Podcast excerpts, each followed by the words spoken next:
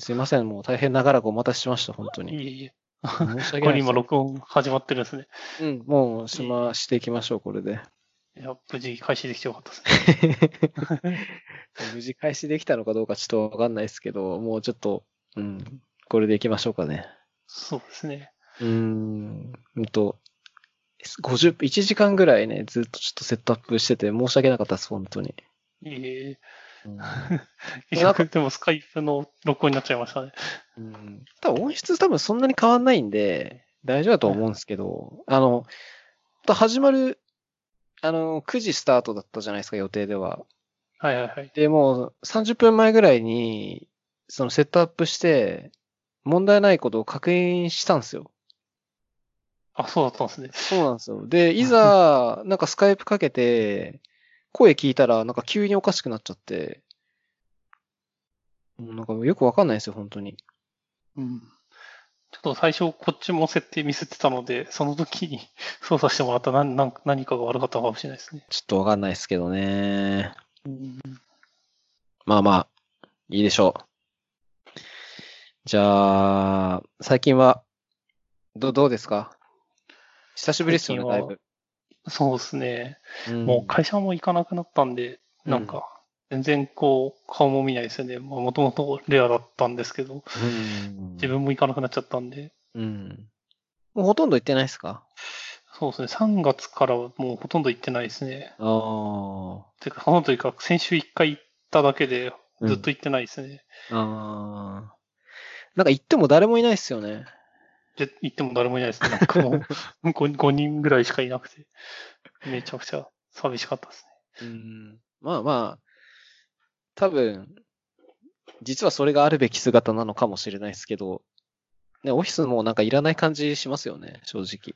そうですね。うん。なんか結構、オフィス解約してるっていう人の聞きますね。うん。あの、会社によっては。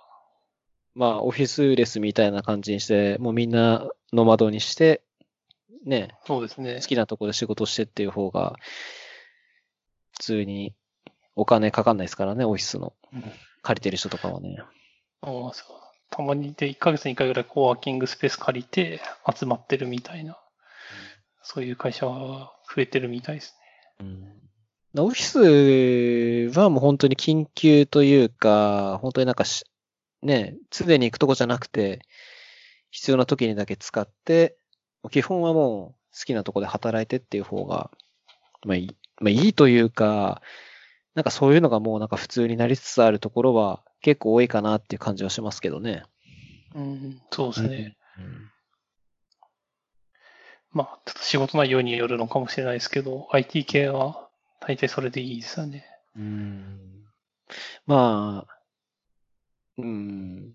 うちはそんなにね、なんか、今の業、業種というか仕事でリモートやってて問題になることって多分ほとんどないんで、まあ業種によっては確かにね、IT 系じゃないとことか、なんかあの、なんだまあ自分の知り合いとかはそうなんですけど、その、緊急事態宣言が出て、あの、自粛してくださいって言われてた時に、まあ、全然外出しないで、リモートが、リモートで仕事をしてた人がいたんですけど、友人に。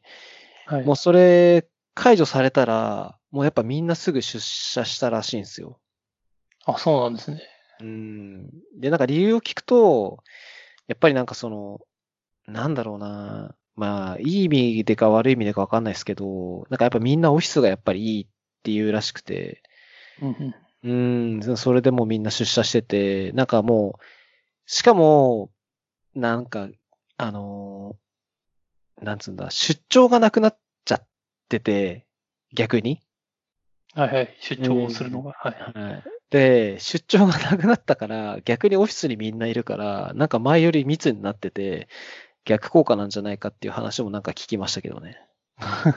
それは逆効果かもしれないです。出社したい人が多いんですね。なんかん。結構うちの会社も聞かないので、あれですね。面白い意見ですね。うん。まあ本当業種かなって感じはしますけどね。基本的には。うん。あれですか、自粛中は、自粛中はというかもうずっとなんですけど、もうずっと家にいる感じですか？運動とか外で。しますか？いや、相当でしないですね。ずっと家にいますね。運動も家でする感じですね。おお何でしてんすか？運動。運動はあれですね。なんかあの、エアロバイク的なのうんを買ったので、うんそれを使ったりしてますね、最近。おおあの、普通にあの、走るやつですよね。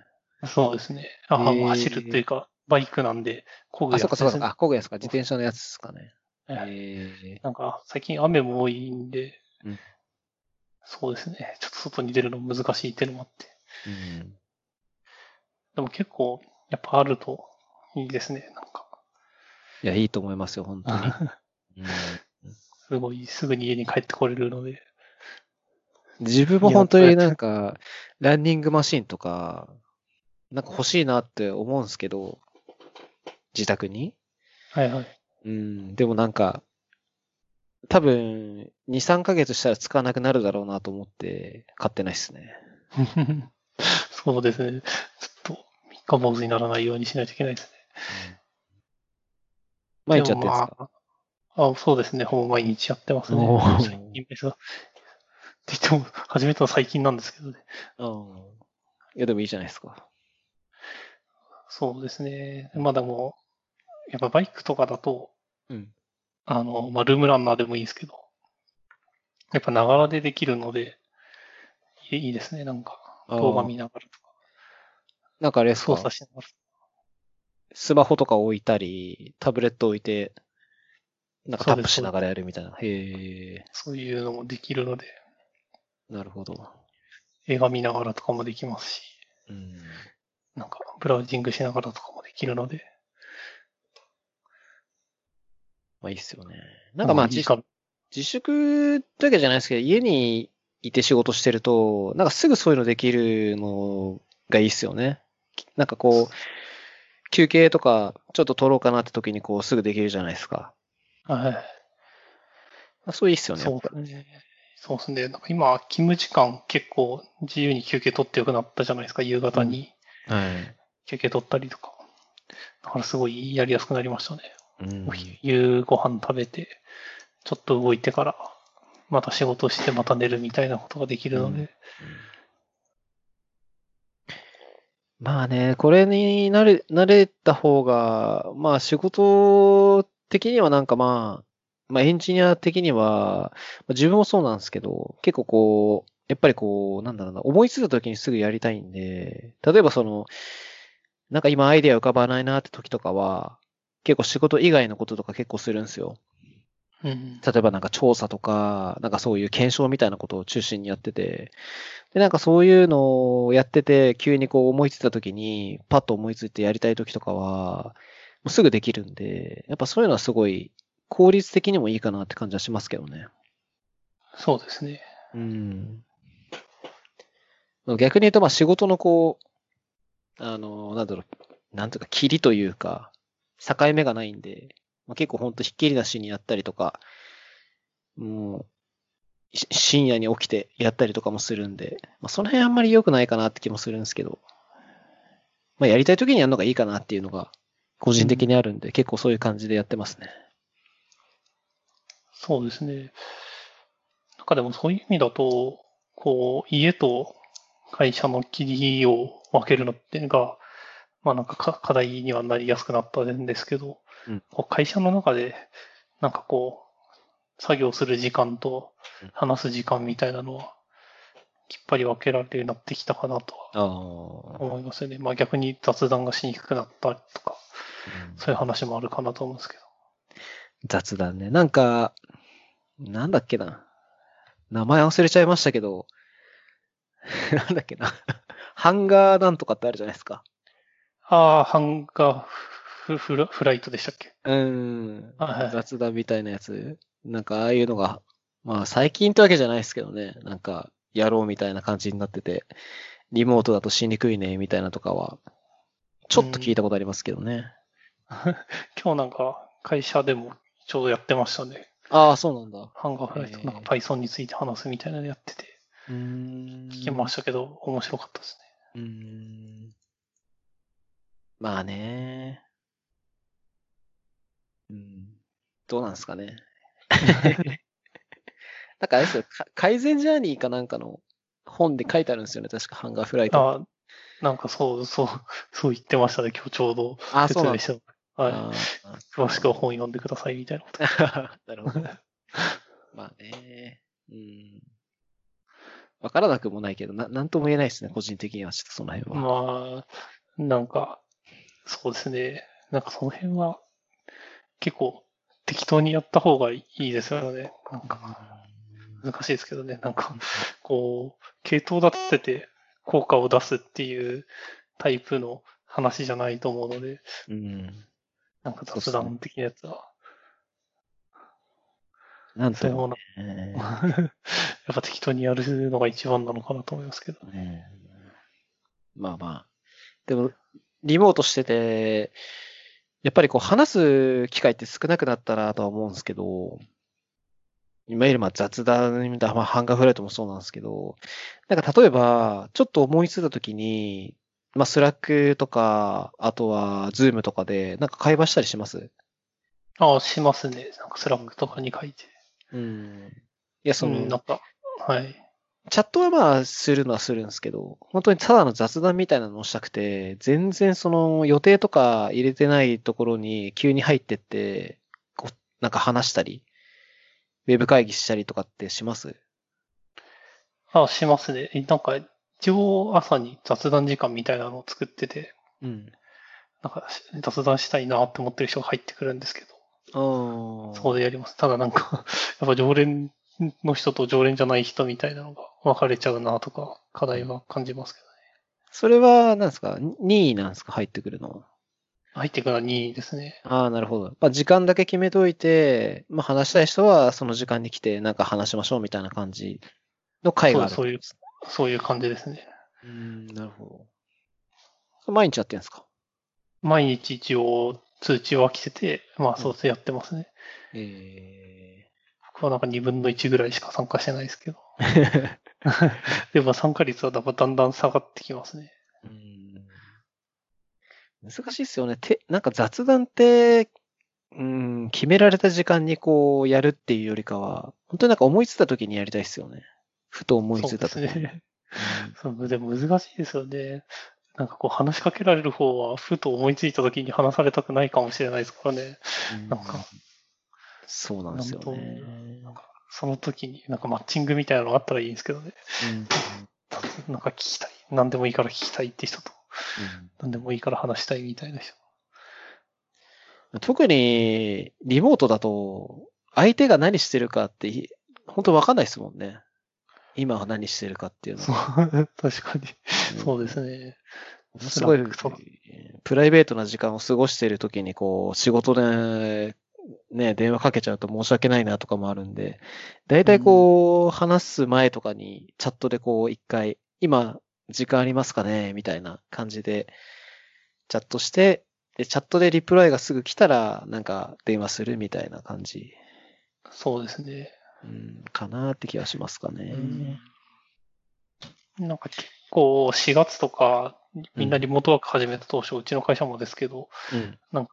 常時、その電話会議につなぐルールを作ってやってるって会社も結構あったみたいなんですけど、なんか、やっぱつつ続かないみたいですね。さすがにずずっと映し続けるのもしんどいって言って、やめちゃうとこ多いみたいですね。ーうんまあ、ずっとオンラインにしといて、状況を見れるようにしとくってやつですよね。そうですね。話しかけやすいし。まあね。難しいそれは僕はあんまそれ好きじゃないんで、やりたくはないですけど。うん。あ、でも、この前なんか、リリモじゃなくて何でしたっけ？スペシャルチャットとか、うん。リモってやつを使ってみたんですけど、はい。あれをなんかうまく使うと雑談しやすくなるかもなと思いましたね。なんかその、なんか、使った、あの、画面上にこう自分のアイコンとか他の人のアイコンが出てきて、うん。なんかアイコン近づけると近くで話せるし、なんか。ちょっと遠いところにいると少しちっちゃな声で聞こえるみたいな、そういう性質のやつなんですけど、うんまあ少なくても、はい。難しい。うん。うん。なんとも言えないっすね。なんとも言えないですね。まあ、要するに、まあ、話したいか話したくないかみたいなのを、こう、ビジュアライズしてる感じのやつですよね。あ、そうですね。うん。まあ、あとなんか、誰かが話してると、盗み聞きしに行ったりとかできるんですけどはい、なんか盗み聞きしてる人がいるぞっていうのが分かったりするっていうのでう、ん。まあ、ちょっと、あれですね、リアルの時に、なんかはいはい近づけるみたいなうん性質のツールですね。あります。仕事してる時って、ずっとヘッドホンとかしてます？ああ、会議の時だけしかしてないですね。あーその他の時はしてないですね。うん。そうっすよね。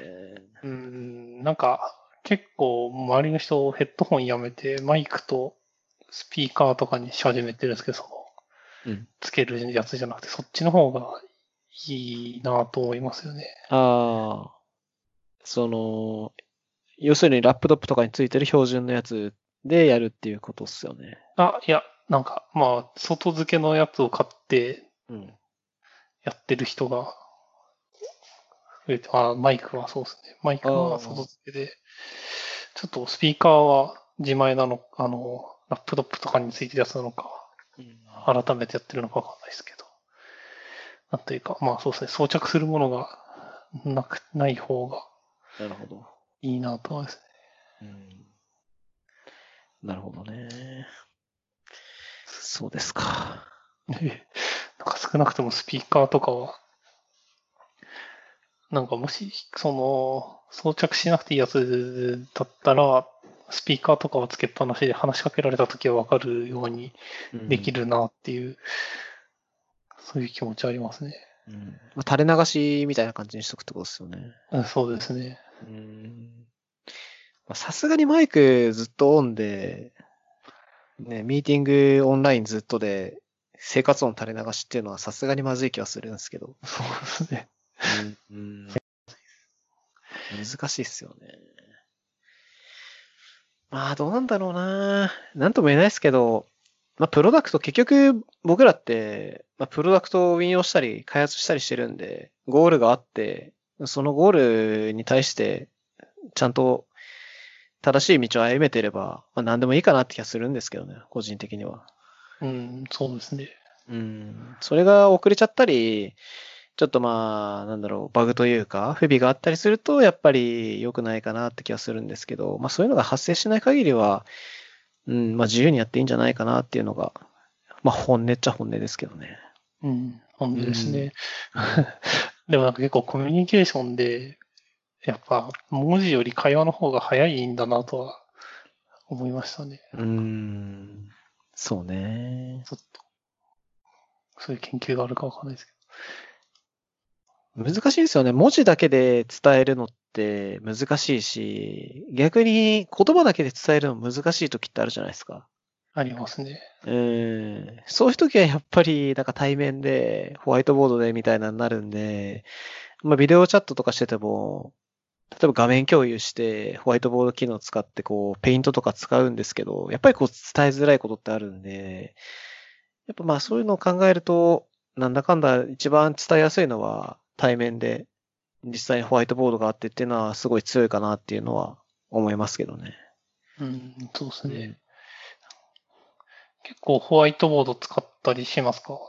あ、ホワイトボードって、あの、なんていうか、ズームのホワイトボード機能みたいなはいはいはい。ああいうやつ使いますかいやー、ほとんど使わないっすね。そうですよね。うん、あのー基本的には会話で打ち合わせは済まして、伝えづらい時に、伝えづらいことがある場合は、もうあらかじめやっぱり事前にもう図を書いといて、で、それを見せるっていう感じなんで、なんかその場で突飛にこう図を書くっていうのは、ちょっと効率的に考えても微妙かなっていうのがあって、ほとんどやらないですね。うん。そうですね。結構でもその、やっぱ PC で図書くの自体がししんどいじゃないですか。なんで結構その、なんか自分のチームペンタブたまたま持ってる人多くて、はい。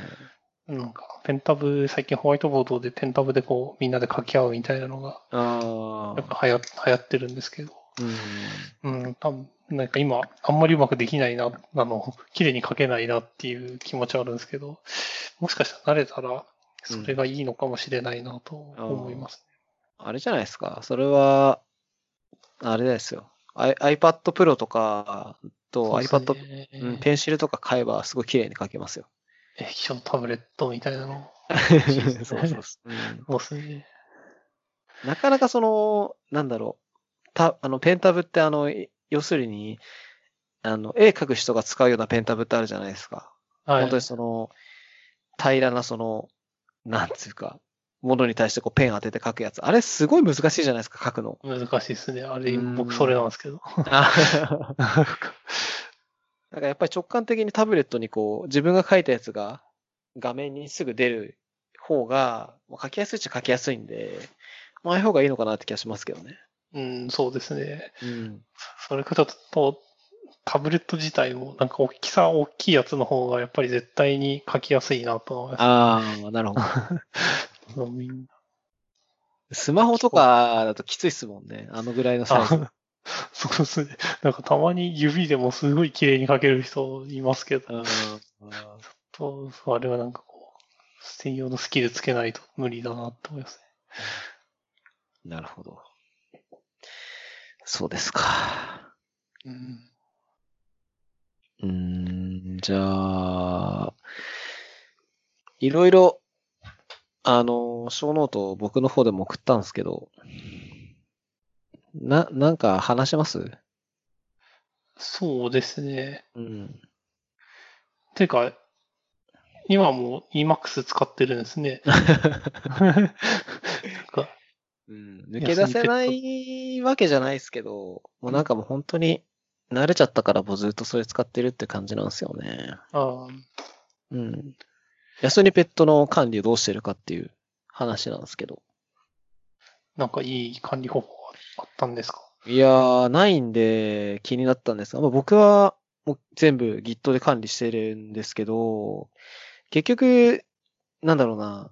まあ、それでやってはいるんですけど、何が問題かっていうと、新しくこう Emacs インストールする環境があるときに、一回、なんだろう、一回一回 Emacs のその、プラグインのインストールをして、スニペットをその、クローンしてみたいなのをやってるんですけど、すごいめんどくさいんですよね。あれそうでしたっけ？なんか、スニペットのディレクトリとかってうん指定もできますし、うんなんか、僕 emacs.d を Git で管理してて、うん。普通にその、クローンしてきてうん。使ってるんですけど、なんかうんあんま困った記憶が なないですはい、ね。いや、そうなんです。僕もそれ、そういう、それと同じことをしてるんですけど、それがめんどくさいんですよ、すごい。あ同期させるのがってことですか？追加それ時、それすらがめんどくさいんで、どうやんのがいいのかなと思ってて。なんか、昔だと Dropbox 使う人多かったですよね。なんか、やっぱそうなのか。自動同期系のクラウドストレージみたいなの使って、どっかで更新したら他のとこにも反映されるってやつですよね。そうですね。動的に変わるようなやつは、そこに置くみたいな。う。ん。あの、ヒストリーとかもですよね。はい、そうっす。はい。なんか、もう自分は、もう諦めちゃってて、その辺は。もう、気づいたらやるっていう感じにしてるんですよ。あ、そういえはいば、他のとこでスニペット追加したから、こっちでもクローンしなきゃっていうので、なんか気づいたらやるっていう感じでやってて、まあ、よくはないんですけど、一応まあ、個人でやってるだけなんで、まあ、それでなんとかできてはいるんですけど、やっぱりこうやってると、うーん、なんかこう、ああ、うーん、なんて言うんだろうな。め、めんどくさいですよ、本当に。めんどくさいですね。うん。まあでもちょっと安にペットに限らず面倒ですよね。なんか、プロキシ通さなきゃいけないとか。ああ、なんかそう。Emacs 自体の設定をどうするかっていうのもああるっちゃあるんですけどね。うん。うんどう感じますか？そうですね。なんか、別個の Dropbox とか、うん外部ソースを見るような機構を作らないとそうっすできね。ない気がします複数の環境で Emacs 使うことがまあちょっと微妙なとこもあるんですけどね。基本は1個で全部やればいいんでいいんですけど。なんかどうしても、ね、なんつうか、リモート側に Emacs を入れてそこで開発した方がこうやりやすい環境ってあるんで、そういう時はやっぱりなんか Emacs の環境が2つになって、そこで整合性をどう取るかなっていうのはなんか結構感じね。るかな。そうですね。うん。SSH プロキシできないとか、そうですね。そういうやつですね。うん。まあ、今更っちゃ今更なんでね。もうやりようは何でもあるとは思うんですけど。うん。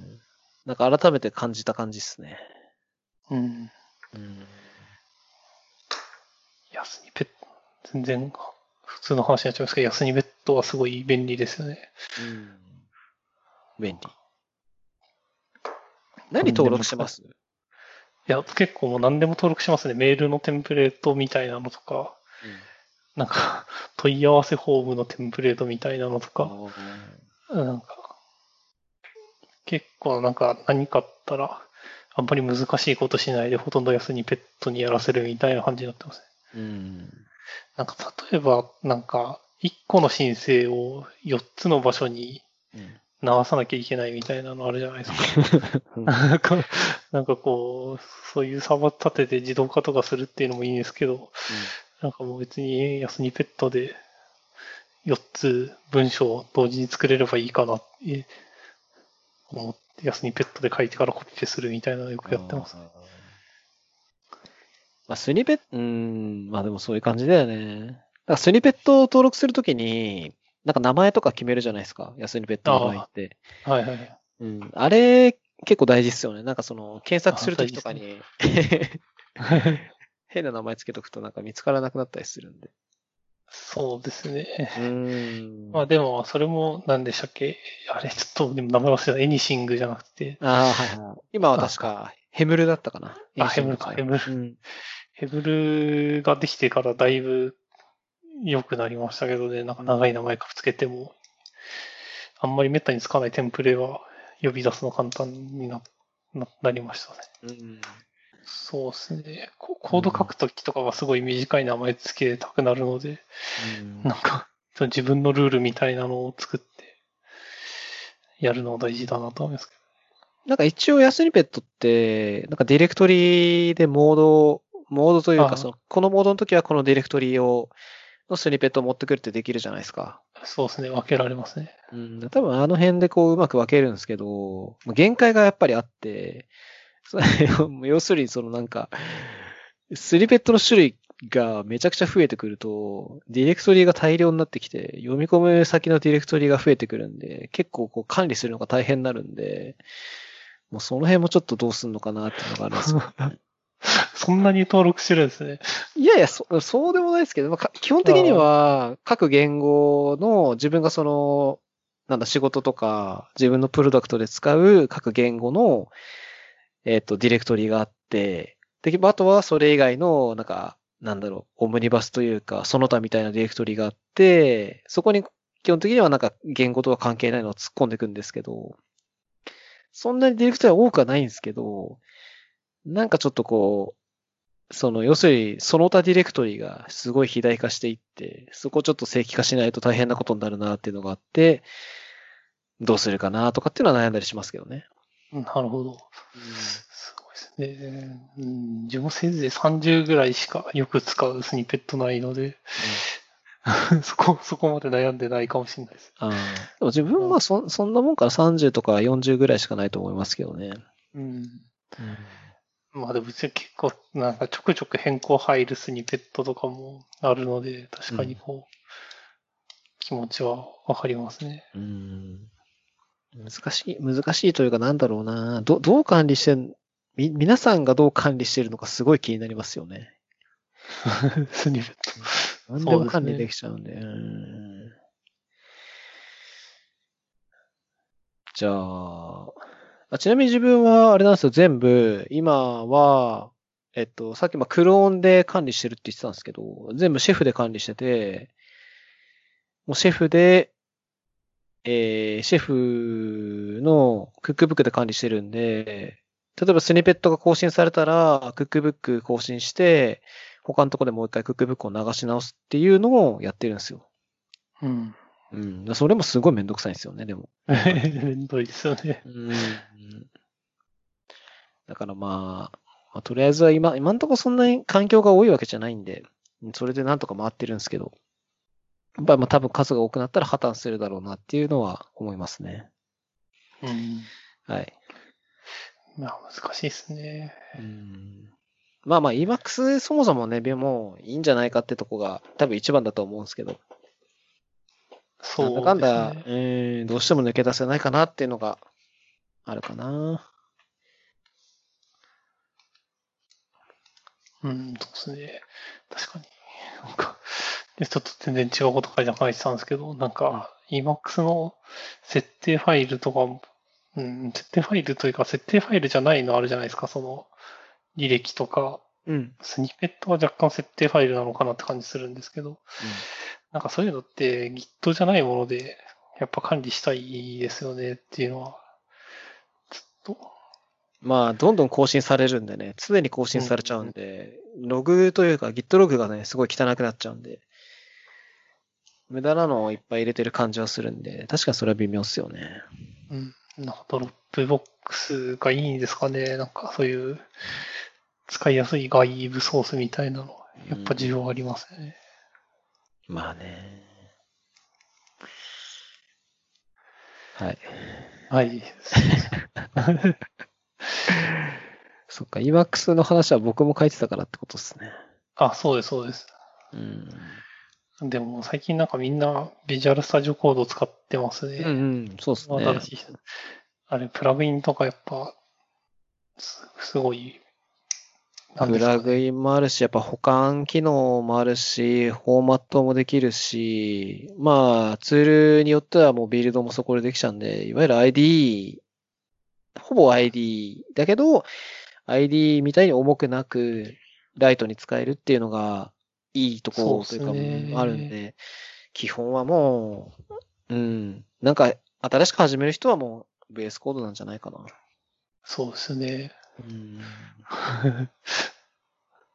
なんか VS コードかなんか忘れちゃいましたけど、なんか Web エディターみたいなのもあって、なんかサーバーあ、立つと、ね。うんブラウザーでアクセスできたりするんで、そうですね。環環境、今の環境依存みたいな話とかもなくなるんで、まあ、うん、いいんじゃないですかね。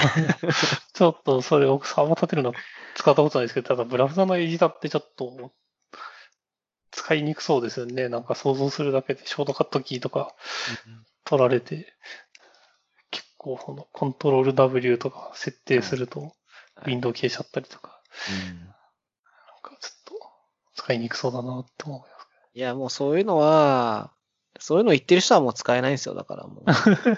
そうです。うんちゃんとそういうのを順順応していくのがもう普通なんで、まあ、そういうの使えないって言ってる人は、もう多分もう一生使えないですよ、VS コードとか。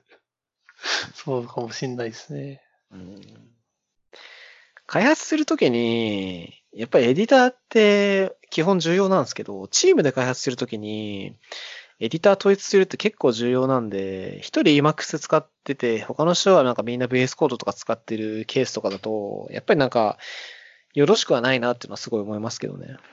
そうですね。それ思いますね。なんか、みんな PyCharm 使うようにするとか、うんそういう風にした方がいいのかもと思うことありますけうん。エディター側でね、なんかフォーマットとかリントとか全部吸収してくれるんで、本当は統一してくれれば、あの、エディター統一できれば全部統一したいんですけど、なんかまあ Python とかだと、まあ、要す要するに CLI というかまあ、なんだ、Pep8 とか、ああいうので、あの、コマンドでできるじゃないですか、フォーマットとか。ど。うん。そうね。そうなると、Emacs とかだと、その、ふセーブ、あの、コントロール XS とかのフックして、フォーマットするみたいなのを書けばいいやと思っちゃうんで、まあ、それも良くないっちゃ良くないんですけどね。うん、そうですね。まあ、ただなんか、そういうの仕方ないなと思うのは、プログラミング言語自体が別にエディターをセットで設計されてるみたいな思想じゃないじゃないですか。うん基本的には。なんか、そう、そう、そういうものが出ないと、あんまりそういう、なんですかね、エディターをみんなで統一しようみたいな世界にはならないのかなっていうそうですね。気がしますけど、なんかそれって、なんか一種の独占に見えるので、なかなか、こう、みんな使ってくれないだろうなって気もしますうーん。ね。なんか、Go とか、みんな Go いいっていう時に、結構フォーマットがちゃんとしてないと、あの、動かせないみたいなところを言うじゃないですか。うん。うん。なんか、同じ感覚で、で、このエディターじゃないと書けないみたいなのにした方が、もしかしたらなんか。幅が広がるのかなと思いますよね。あ、どうだろうな。なんか今も、なんていうかコメントの表現とかって、なんていうか、コメントのとこに画像を埋め込めたかったりするんじゃないかなと思うんですよね。このアルゴリズムは、こういう意味がありますとか、うん。画像画像とか動画で説明ししたいみたいなのとかあったりするので、今、だからリンクじゃないですか。うん。はいはいパッ。プとかで出せるようにした方が、本当はレビューしやすいのになとかうん。なるほど。思うんですけど。うん画像。YouTube, YouTube のリンク貼ればいいんじゃないですか。あそうですね。そうすると、リンクになってるので、なんかもうリンクでこう押して飛ばなきゃいけないこと自体が結構人間の集中力を奪うと思うんですよね。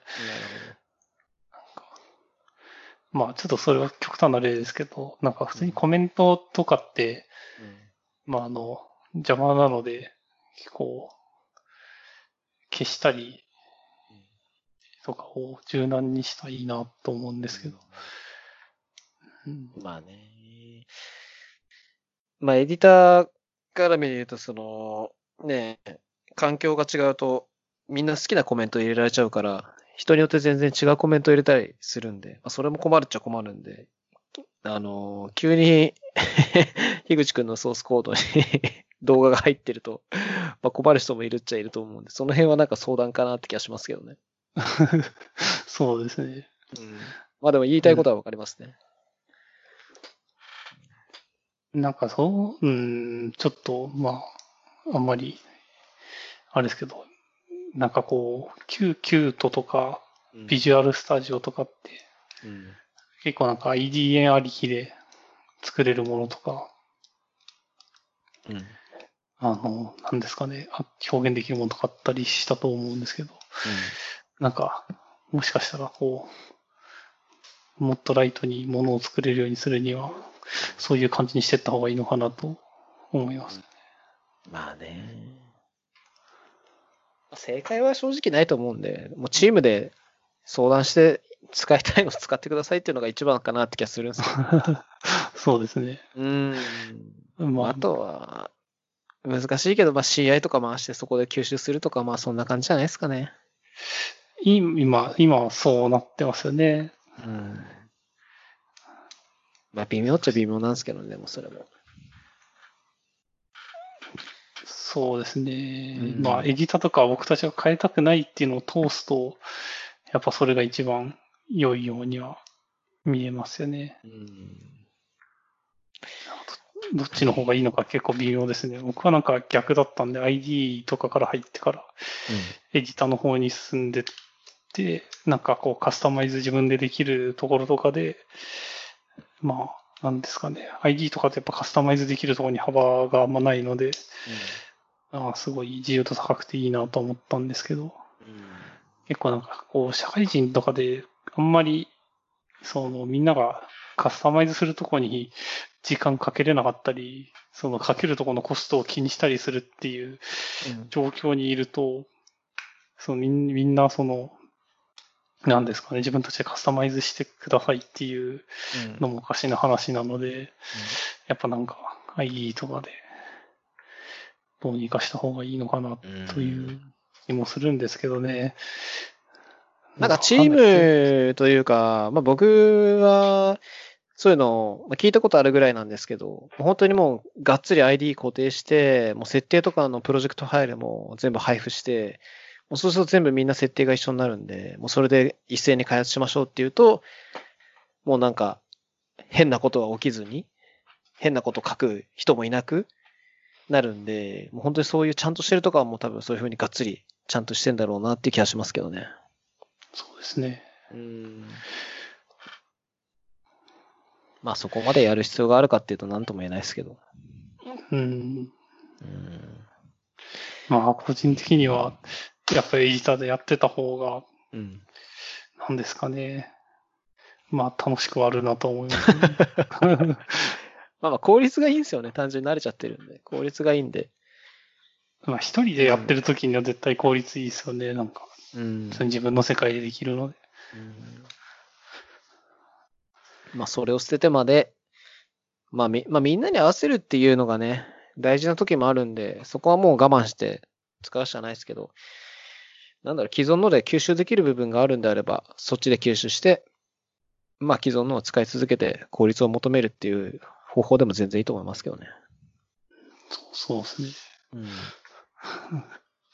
でもたまたま同じエディター使ってる人をうん集めてるっていうのも面白いかもしれない。なるほど。エディターでチーム組めばね、確かに。そうですね。何の論争も起きずにスムスマートにいくかもしれないです。まあ、細かいところで論争起きるかもしれないですけど、ある程度スマートにいきそうですどうだろうまあ、エディターも優先度高いですけど、やっぱり言語が一番なんじゃないですか。まあそうですね。まあでも言語あんまりこれ使えって言われて、何ですかね、本本気で嫌だって思う人いないと思うんですけど、エディターはもう、何ですかね、なんか、手を奪われてるみたいな感じですからね。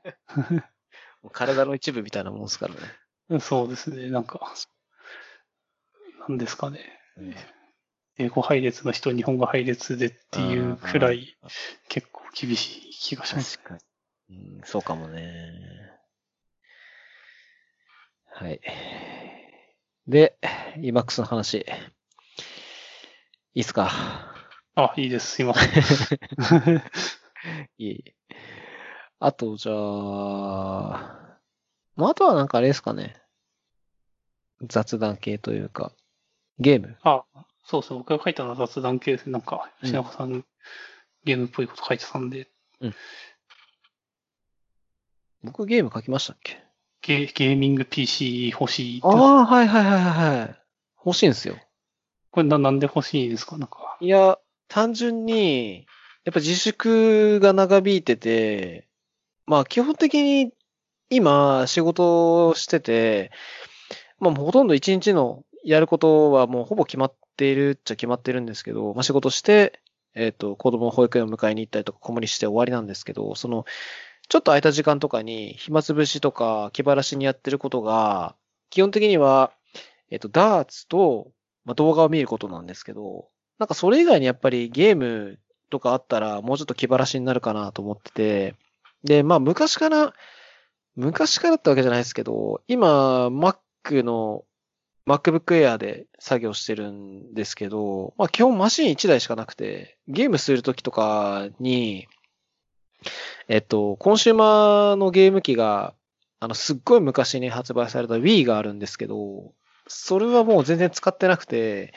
まあ、あの、ラップトップでゲーム、ちょろっとマインクラフトとかやったりするんですけど、やっぱスペックがすごい低くて、全然、なんだろう、な、いい、いいゲームというか、最近のその、ね、例えば、なんだろう、最近だと、えーバイオハザードの新しいやつとか、すごいこう、グラフィックが、あのーすごいやつとかは全然動かないんで、まあ、そういうゲームもちょっとやりたいなと思って、ゲーミング PC が欲しいって感じですかね。うーん。なるほど。ただ、まあ、ゲーミング PC って、OEM みたいなので、市販で売られてる、市販で売られてるか、もう組み立て済みで、ある程度スペックが積まれてて、まあ10万円でどうぞみたいなのあるじゃないですか。はいはい。うんなんかあの、秋葉原とかで売っうんね、つくもさんとか、なんか、ああいうドスパラさんとかで売ってるもう PC があって、もうそれ買えばもうできるっていうのがあるんですけど、なんかこう、嫌じゃないですか、やっぱり。そうですね。作るところも楽しみたいみたいなのありますね。で、まあ、なんかいろいろそういうの考えて、パーツ一からこう買ってってやろうかなと思ってたんですけど、えー、まあ、今ちなみに買ってないんですよ。全く、何も。あの、一つあるとしたら、Windows のライセンスは買ったんですよ。そ、そこから。あの、そうなんですよ。あの、そもそもゲーミング PC ってもう Mac はないんですよ。基本的には。そう Windows ですよね。そうなんですよ。もう動くゲームがそもそも Windows しかないっていうのが多くて、もう Windows 必須なんで、まず Windows がないとダメだったんで、もうライセンスはとりあえず買ったんですよ。ただ、うーん、やっぱり、一から組み立てたり、例えばじゃあゲーミング PC でがっつり作ってタワー型でってなると、置く場所とかもやっぱ必要になったりするわけじゃないですか。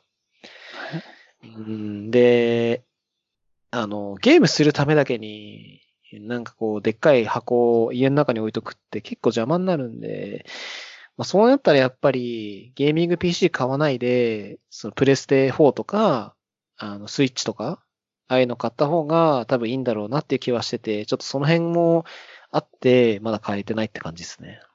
なるほど。でもすごいわかりますね。なんか、買ってもすぐ古くなっちゃいますしね。うん難しいですね。なんか、基本グラフィックボードを積んで、えー構築することになると思うんですけど、なんかもう調べるとグラフィックボードとかも、なんかもういっぱいあって、もうどれがどれだかよくわかんないし、新しいのがすぐ出ちゃうし、もう多分、なんだろうな。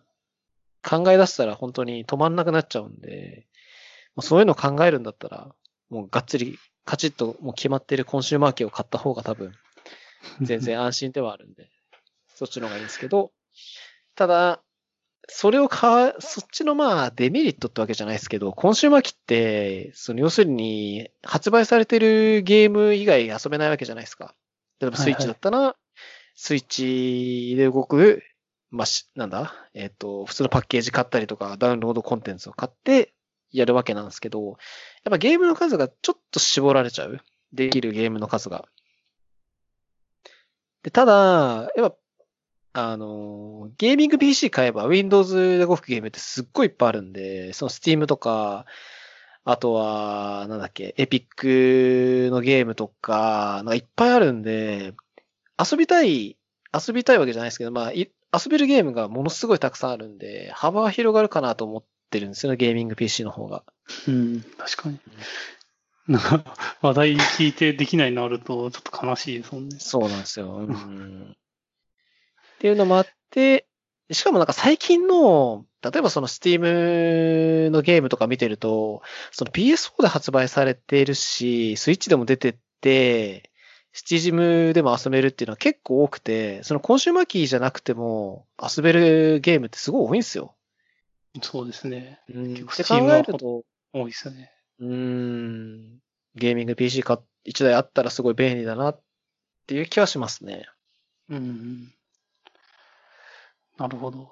うんすごいわかりますね。ちょっと自分もちょっと前、似たようなこと思って、ちょっと考えてたんで、ゲーム、ゲーム機とかいいなと思ってたんですけ自宅になんかゲームするものとか持ってます？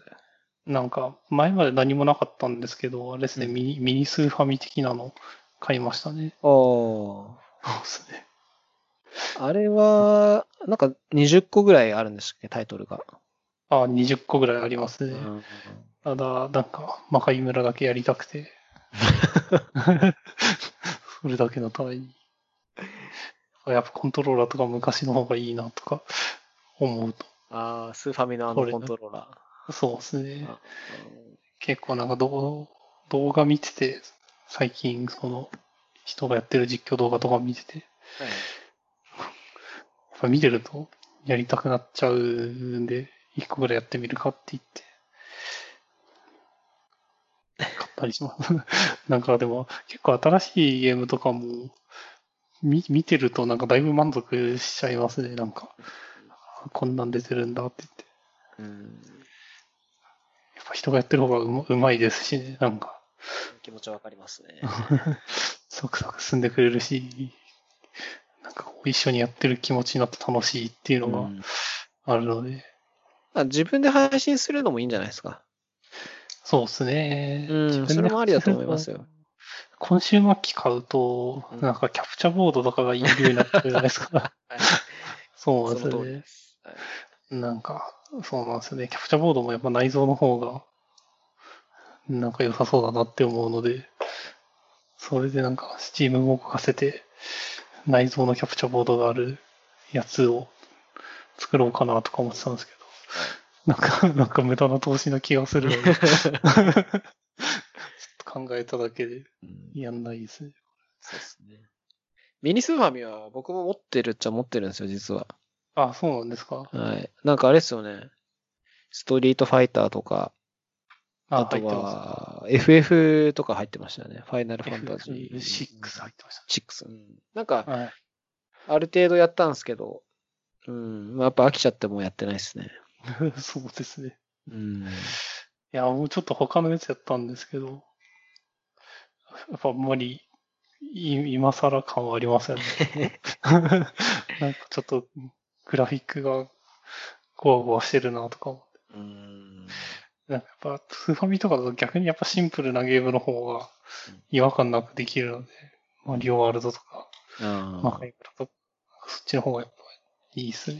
うんまあちなみに、ミニスーファミでできるゲームコンテンツは、あの、スイッチの、任天堂なんだっけな。バーチャルコンソールですよあ、そうそうそうそう。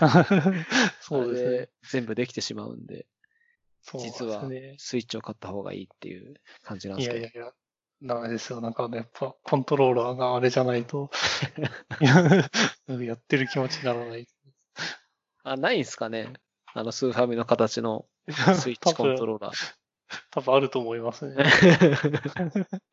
ありますよね。そうなんですけどね。なんかやっぱ、なんか、いや、やっぱり、スーファミだっていう、ちょっと、まあ今、スイッチ買えないですからね。ほとんど売ってないんで、どこ。売り切れてるんですか？うん、なんかまあ、売ってても、なんか抽選で、倍率が20倍ぐらいとかで当たんないと買えませんって感じなんで。うん、すごいですね。未だに売れてますからね。まあ逆にまあ、こういう状況になってからさらに売れてる感じがしますけどね。うん。あれですもんね。ソニーが携帯ゲーム機みたいにやめましたもんね。うんビータ以降ないですもんね。はい。ないですね。ビータもなんかもうすぐ終わりみたいな話になってるんで。うん。まあでもプレス5は出るじゃないですか。5出るみたいですね。うん。なんか、あの、機械のスペックだけ先に発表されてて、なんかソフト事業者じゃなくて、一般向けにそこを公開するもんなんだってちょっと、お驚きましたけどね。結構みんな反応してるし、みんな気になるもん、なるもんなんだなっていう。うん。まあいい、いいじゃないですかね。でまあ値段ちょっと高くなりそうですけど、まああの、ディスクドライブがないやつがちょっと安くなるみたいなのは僕も見ましたけど。うん。まあでもやっぱりああいうハイスペックコンシューマー機があると、その要するにゲーミング PC で実は動かないけど、ああいうコンシューマー機のハイスペックだと動くっていう保証があるんで、実はああいう方を買った方が安心っちゃ安心なんですよね。必ず動くんで。まあそうですね。うん。確かに。その iPhone で iPhone アプリが動くのと同じようなもんですね。そうですね。すごい変にリソース食うような多分ゲームっていうのはそもそも発売されないんで。うん、そうですね。結構 Steam も Linux で動かそうとする人結構いるみたいですけど、うん。なんか動かないタイトルとか結構多いですあるみたい。ね。うんうん。多分全、全体の1割ぐらいとかなんじゃないですかね。Linux 対応してるのは。うん。やっぱダイレクト X とかなんですかね。いや、どうなんだろうな。ちょっとわかんないですけど、おそらくゲームエンジン側でエクスポートできるプラットフォームってある程度決まってて、うんまあ、Linux エクスポートできるやつは、まあ、ある程度機能がもう決まってるんですよね。使えるエンジン側で。はいはい。だこの物理エンジンは使えるけど、こっちは使えませんみたいなのがあって。まあ多分そういうのがゲームエンジン側で吸収してくれてはいると思うんで、開発する人は多分そんな、なんだろう。例えば Linux だから、この言語でとか、えー Mac だからこれでっていうのは多分あんまり気にしてないと思いますけどね。作る側の人は。うんなるほど。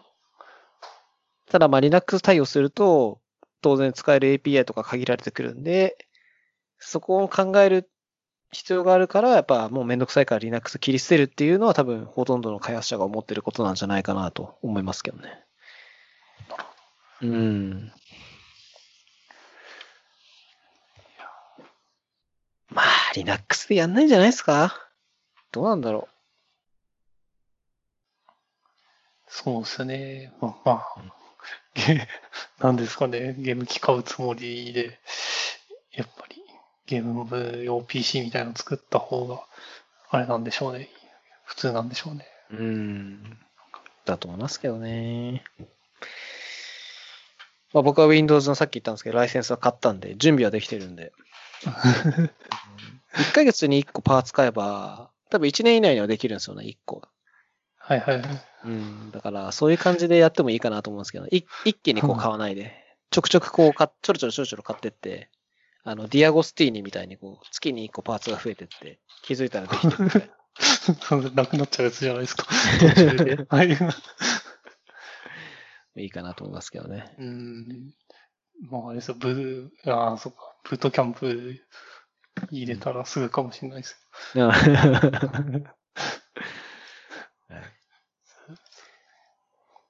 えー、あとは、まあ、さっきの在宅系の話ですかね。ペンタブ、トラックボール、机。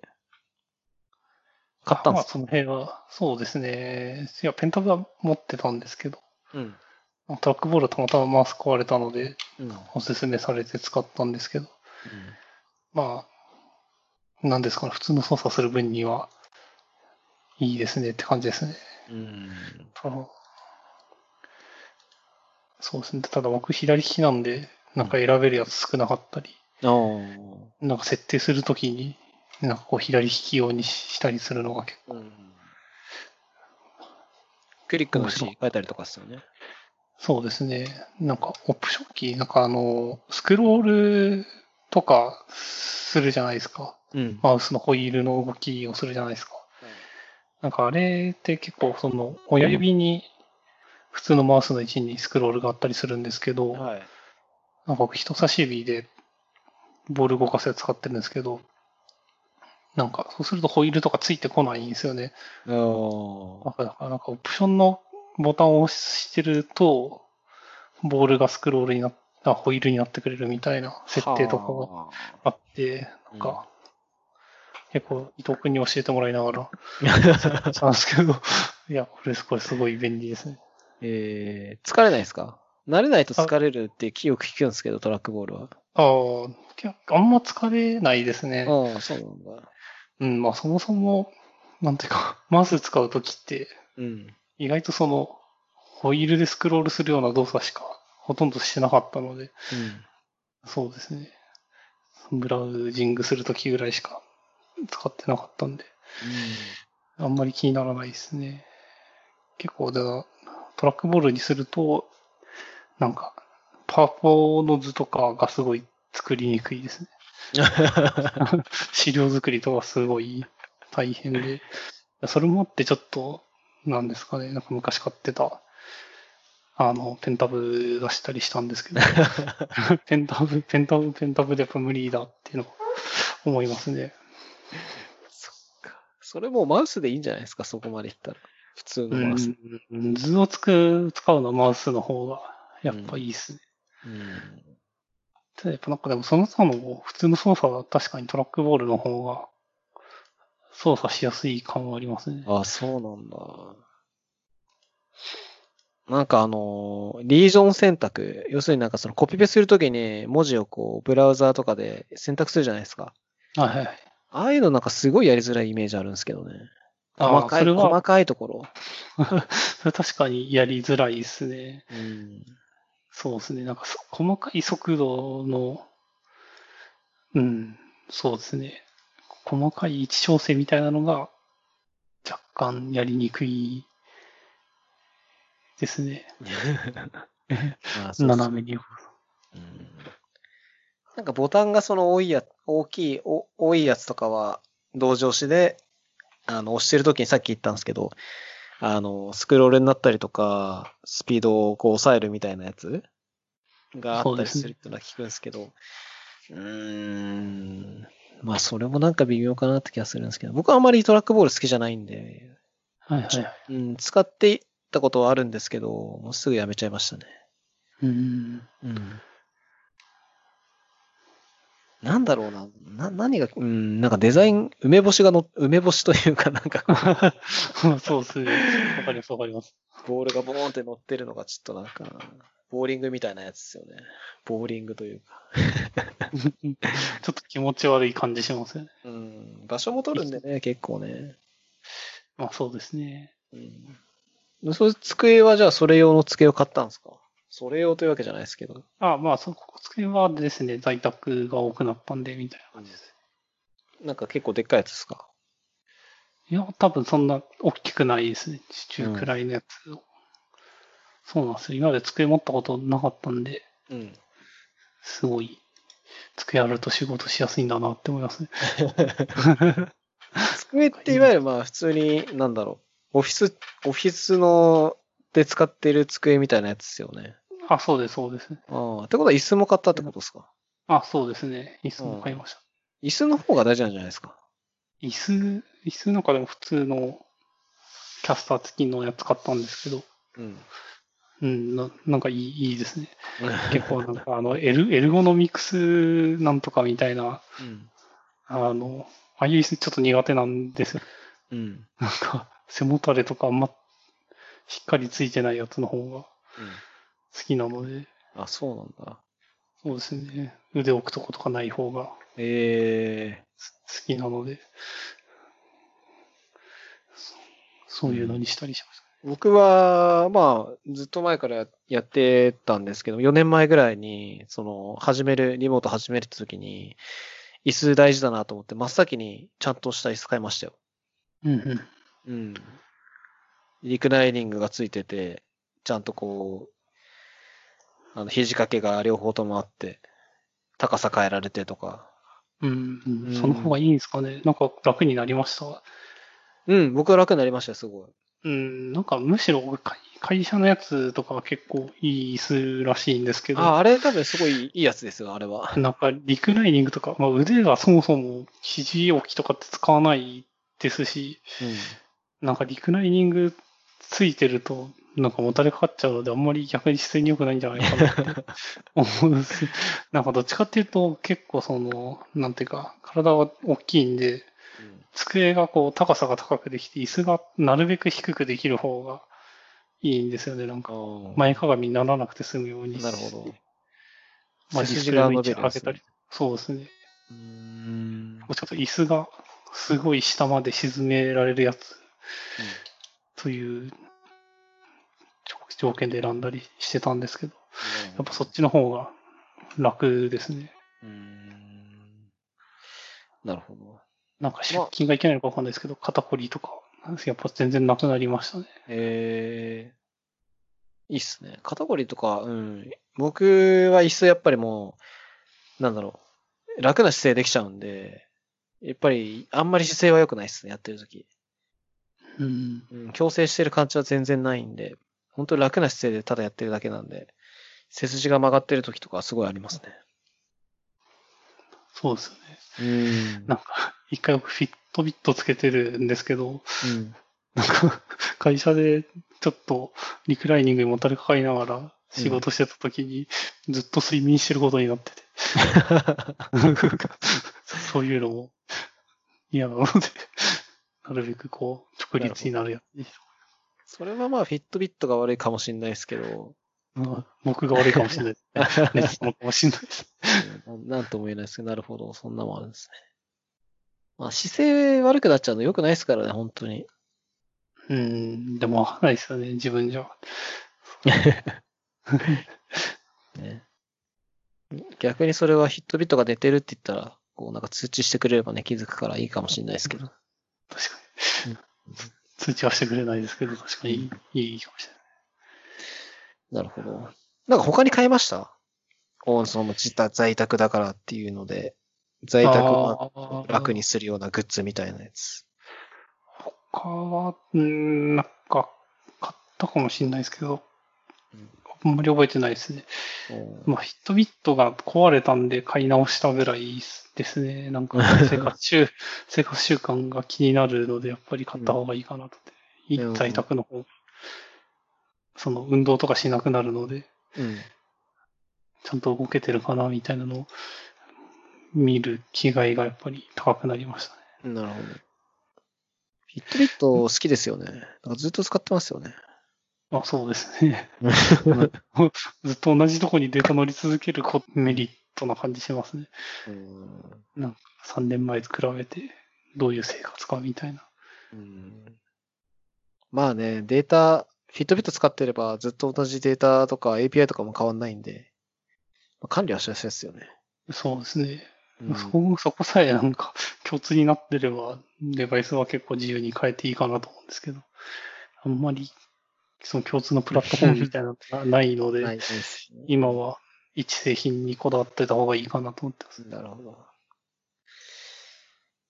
なんまあか買っ、たりしました？いや、あ僕は特に買ってないっすよ。ずっとまあ同じだったんで。うーん、ないかな。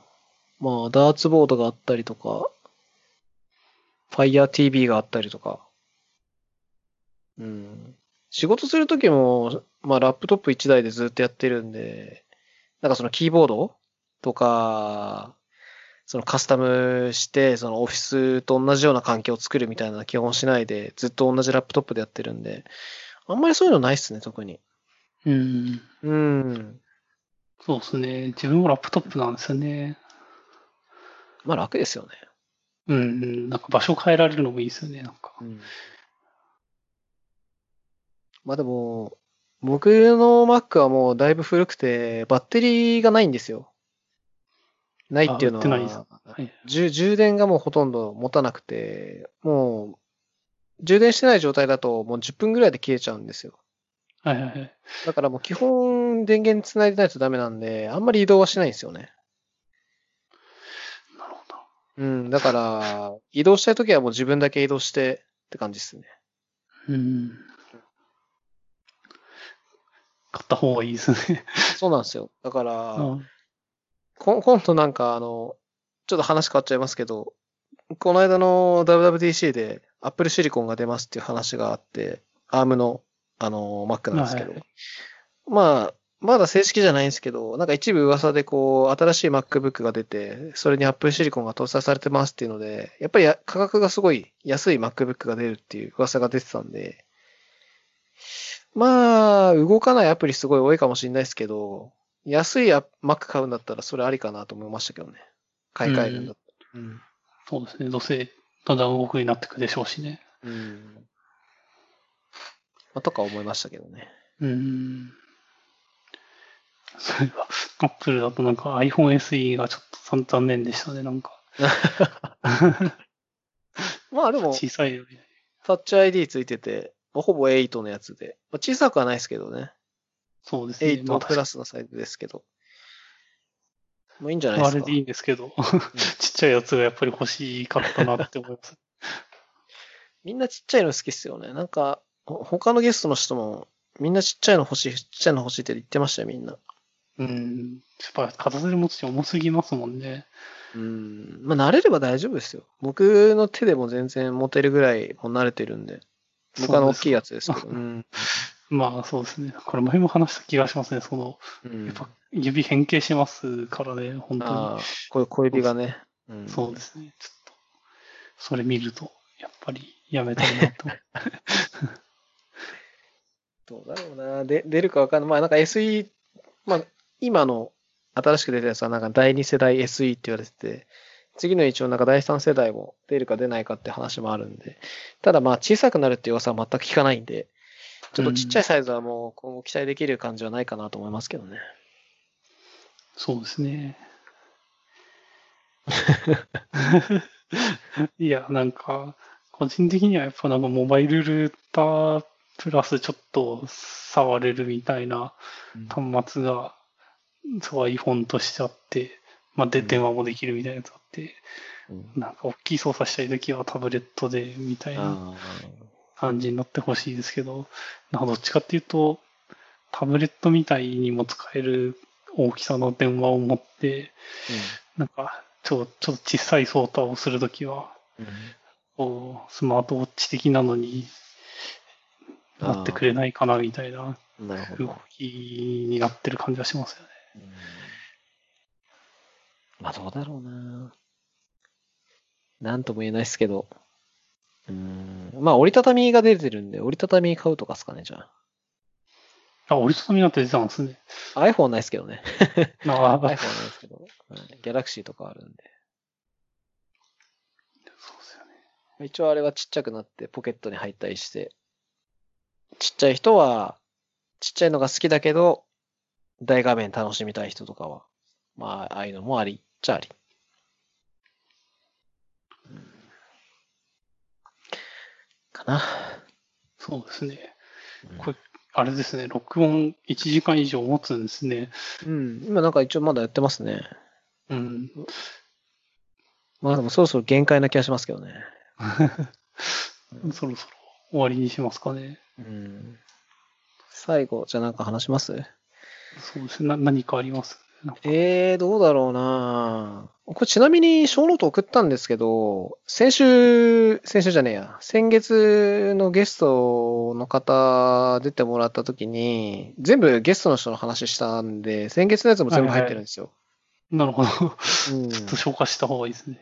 だから大量には載ってるんですけど、何話したいかなまあでも、今日、樋口くんの中だと、EMAX とゲームの話したんで、まあ話してないわけではないんで、全く。自分の方のそうで話を。すね。うんエアコン掃除と布団乾燥機とダイソンバッテリー問題っていうのが気になりますね。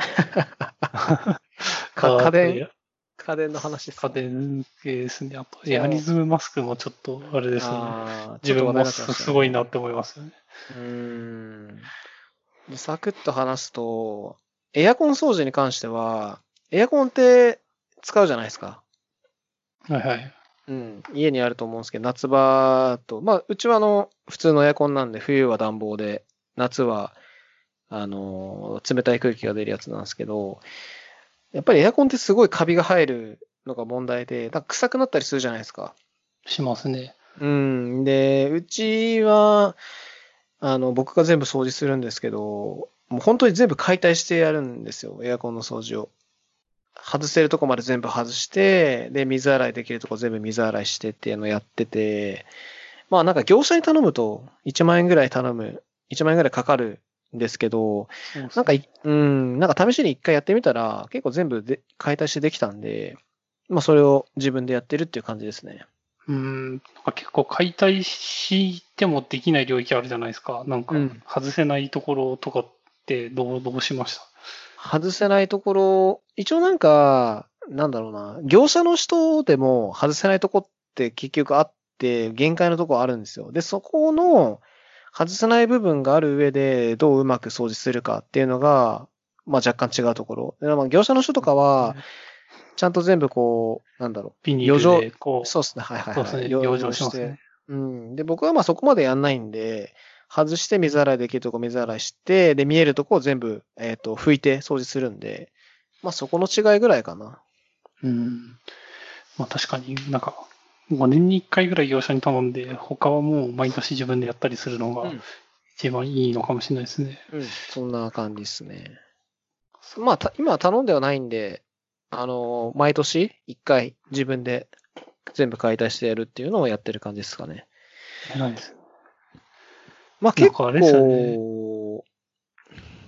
うん、結構、大変っちゃ大変なんですよ。うん大変そうですよね。うんだから、うち2台あるんですけど、もうやるときは結構、もう1日削る覚悟でやりますね。すごい大変ですね。ただまあ慣れてはいるんで、もう同じエアコンをずっと掃除してるんで、まあ、やり方はもう分かってるんで、あとはひたすらどこまで綺麗にするかとかっていう感じですかね。うんうん、結構ね、まあ、なんか外すときにちょっと曲げなきゃいけないやつとかって怖いですよね。僕はちょっとそれで怖くて、ああんま解体する気なかったです。うん、バ確かにキって言ったらどうまあ、バキって言ったら、バキって言ったじゃないですか。そうですね。うんそしたら買い替えればいいんですよ。うん。うん。っていう感じですよね。エアコン掃除に関しては。やってるんですよ。なるほど。まあ、あの、自分が言えることとしては、経験してやってみたこととしては、あの、本当にやった方がいいです、掃除は。自分でできるところまでは。おすすめします。自分でやるのをおすすめします。はい。あの、っていうのも、なんでかっていうと、例えば業者の人にお願いするじゃないですか。1万円ぐらいかけて。はい。で、じゃあその時に業者の人に頼んだから綺麗になってるっていうのを、なんだろう、ちゃんと自分でこう把握したいと思うんですよね。ここまで綺麗になってるかっていうのを。で、そういう時ってやっぱ内部の仕組みを知らないとわかんないんですよ。ちゃんとここの辺まで綺麗になってるかなっていうのを。見た目はもちろん綺麗になるんですけど、ちゃんと中まで解体して、ここまでちゃんと届いてるのかなっていうのを知っておかないと、業者の人がそこを綺麗にしてくれない可能性があるんで、そういうのを知るためにも、一回全部解体して自分でやるっていうのは、やった方がいいかなと思いますね。なるほど。業者の人がちゃんとやってるかっていうところをしっかり見るってそうそうそう、そういうことです。本当にあの、なんかピンキリなんでね、業者の人も。安いところとか特にちょっとそういうの注意しないと、あの、結構裏側というか見えないところあるんで、そこにカビが溜まってて、結局臭くなっちゃうっていうのがあるんで、うん。そこ、そういうのを気にするために、自分で一回内部の仕組みを知るためにやるっていうのはお勧めします。まあ大変ですけどね。うん。わかりましたって言って。はい。あとは、布団乾燥機に関しては、まあこれ、単純に買っただけなんですけど、布団乾燥機って、あのーなんだろう、本当に布団を乾燥させるためのもので、あったかいこう風が出てくるのがあって、ね聞いたことないですね。うん、なんか、なんだろうな、ど、なんて言えばいいんだろう。本当に音符が出てくるんですよ、ずーっと。結構高音の音符が出てきて、ダニを殺してくれたりとか。だから、まあ、ダニを殺してくれるんですけど。で、まあ、あの、布団なんで、ふかふかにしてくれるんで、まあ、外に干した時とか、こう、なんかこう、干し終わると、ふかふかになってる感じがするじゃないですか、布団って。はい。うん、ああいうのを全部室内でできるやつ。で、今、梅雨の時期なんで、ちょうど欲しいなと思って買った感じですね。うん、なんかすごい良さそうですね。うん、結構、これは買ってよかったかなと思ってて、やっぱり梅雨、今もうすんごい雨降るじゃないですか。そうですね。なんか晴れの日ないですね。うん、なんで、えー、基本1週間に1回ぐらいずっとかけてるんですよ、布団乾燥機を。で、しかも、今ちょうどその、家でずっと仕事してるのもあって、仕事中にずっとかけられるんですよね。はいはいはい。そうですね。様子見れますもんね。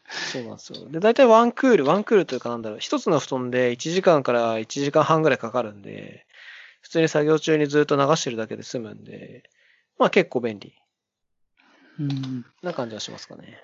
ああ、今画像を見たんですけど、こうこういう形してるんですね。そうなんですよ。なんか四角いやつにノズルが2つ生えてて、まあ1つか2つかあるんで、僕は2つのやつ買ったんで、2つ生えてて、そのノズルを単純に布団の中突っ込んでボタンを押すだけなんで、まあ便利ですね。なんかまあ、あとは布団以外にも乾燥できて、靴とか、まああとはなんか掃除機じゃねえ、えっと、えー洗濯物とかも一応乾燥できるんで、いろんなのに使えるって感じですね。うん。うん。これいいですね。なんか全然知らなかった存在を。うん。意外と便利。ちなみにこれを知ったきっかけとしては、僕の大好きなテレビ番組で、ジャパネット高田っていうのがあるんですけど、もうそれで紹介してて、はいはい。知って、ジャパネットでは買わず、アマゾンで買ったってやつですね。はい。で、あとは、ダイソンに関しては、うち掃除機ダイソン使ってるんですけど、ダイソンっの掃除機って、あの、基本バッテリー式なんですよ。はいはい。だから掃除機使うときに、こうコードつないで、電源プラグつないで、ビューってやるやつじゃなくて、もう完全にコードレスなんで、バッテリー充電して終わったら、こうバーってかける感じのやつなんですけど、バッテリーなんで下手ってくるんですよね、当然 iPhone みたいに。で、うちももう何年ぐらいだ ?4 年ぐらいダイソン使ってるんですけど、1回バッテリー交換して、2回目交換しようかなと思った時に、その前のバッテリーが結構早く下手っちゃって、で、その前のバッテリーは、あの、アマゾンでなんか互換製品みたいなやつで、チャイナのやつを買ったんですよ。はい。うん。で、それがやっぱり不良品でダメで、で、結局、正規品のダイソンから新しいの買ったのは買ったんですけど、その、アマゾンで買った中国製品の互換性のバッテリーが、なんかメーカー保証で、メーカー保証っていうのかな？なんか一応なんか1年保証みたいなのついてたんですよ。で、はいはい。た試しに Amazon で返品依頼してみたら、なんかちゃんと返品できて、半年以上使ったんですけど、全部金額返ってきたんで、えよかったなって感じですね。うん、書いてくるんですね、ちゃんと。そうなんですよ。びっくりしましたね。結構、やっぱり適当なとことかは、あの、連絡しても連絡来ないとか、返品受け付けませんっていうのが多いんですけど、まあ、たまたまかもしれないですけど、自分のとこは、ちゃんと、えー、いついつまでに返品してくれれば、えー、金額全部返してますって言って、返してくれましたね。うん。うん。ただ一応なんかまあ、あの、製品はちゃんと返さなきゃいけなくて、例えばなんかなくしちゃいました、お金返してくださいとかは多分通用しない。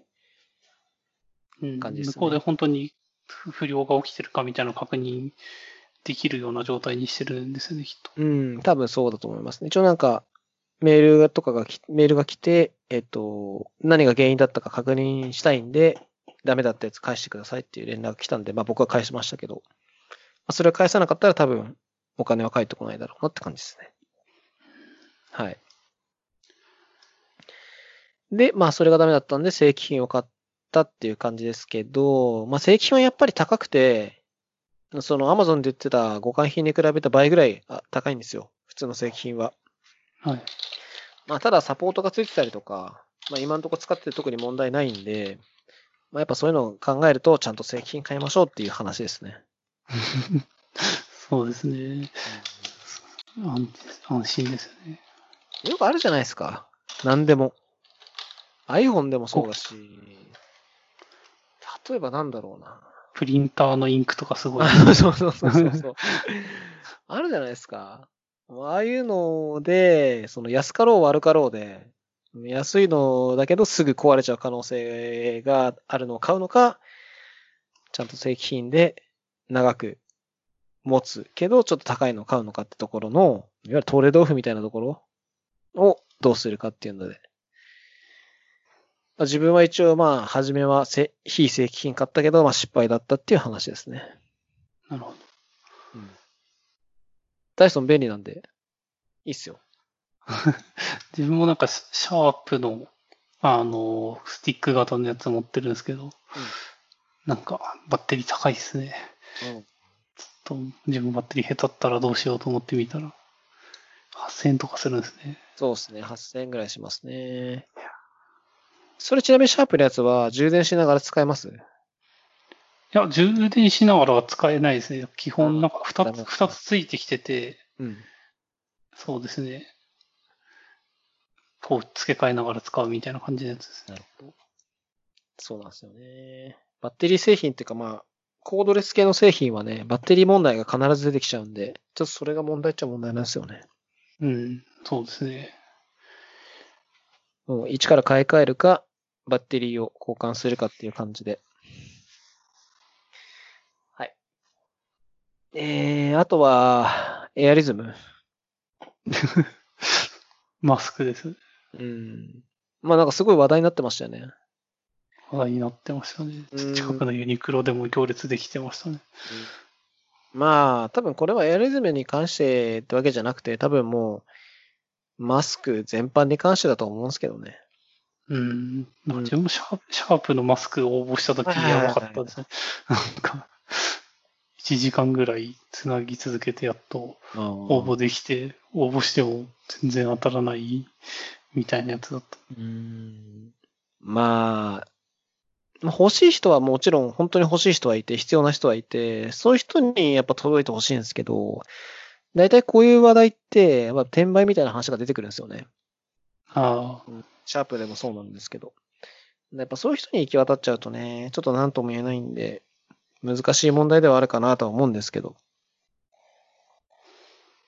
うんまあ、僕はちなみにまあ全然並びもしなかったし、会もしなかったんですけど、ちょっと話題的にね、大きかったんで。なんかあの、なんだろうな、になんか名前忘れちゃいましたけど、その人間の行動心理みたいなので、なんかその他の人が行列を作って購入してるものは、全然欲しくないけど欲しく感じちゃうっていうなんか人間の行動心理みたいなのがあるらしく、なんかそれなんじゃないかなって気もするんですけどね。あ。あの、行列並んじゃうやつですね。そうそうそう。あの、ティッシュもそうだったんじゃないですか、実は。ティッシュ買い占めてる人がいるから、自分も買わなきゃって言って、まだいっぱい家にあるんだけど、すごい買う人が増えたっていう。まあ、あれと同じなんじゃないかなと思いますけどね。なうん。そうですね。バンドワゴン効果っていうらしいですね。うん。まあ、正直、まあ、いい、いい話ではないんですよね、全然。行動心理的にも。だから、いかにそこをね、じ自制するかっていうところが結構問われてる感じもするんで。ただまあ、あれですよね。これは、自制が難しいんじゃないかなと思いますけどね。やっぱり、なんていうか、結構この一人がやるともう、全員やらざるを得なくなってしまうみたいなのがあるので、まあね。そうですね。まあ、そうっすね。難しい。マスクはでも、まあ最近は結構もう買えるじゃないですか。お店で売ってるじゃないですか。うん、ちょっと高いですけど、まだ。それでも、まあ一時期に比べたらもう半分以下だし、まあ買おうと思えば普通に買える値段なんで、まあまあ、マスク問題はもうだいぶ解決したんじゃないかなと思いますけどね。はい。って感じですね、それに関しては。ざっと、ざっと流しましたけど。うんそんなことをしてましたね。うん。はい。1時間半ぐらいなんで、そうですね。ちょっとこれもう録録音できてるかが心配なんで。そうですね。ダウンロードできませんとかになったら、そう本当なんか話しただけでちゃう。な何、ファイルが何形式で保存されてるかわかんないですけど、だいたい僕のエピソード1話で1時間半ぐらい話すと、30メガから40メガぐらいなんですよ。音声ファイルだけなんで。はい。ただ、すごいビットレートも落としてるし、あの、圧縮効率も高いやつ使ってるんで、そんぐらいになるんですけど、例えば MP3 とか、あとハイレゾとか使っちゃうと、普通に何ギガとかいっちゃうんで、もしそれで保存してると、ちょっと、わかんないですね。一 回エンコードし直さなきゃいけないかもしれない。うーん。まあ一応まあ、録音は続いてるんで大丈夫だと思うんで、うんダメだったらちょっとまあ、諦めます、今回は。申し訳、申し訳ないですけど。ま あさすがにダメなことないとは思うんですけどね。うん、多分大丈夫だと思うけどね。はい。あの、はいもう終わりなんですけど、あの、実は今月は他の人に出てもらう予定だったんですけど、ダメで、急遽 声かけさせてもらったんで。はいうんそういう、あんまり話題はないので、隙間なところで 出してもらえればいいかなと思います。また、あの、はい。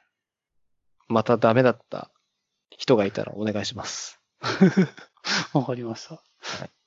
はい。じゃあ、はいありがとうございました。はい、はいまたお願いします。はい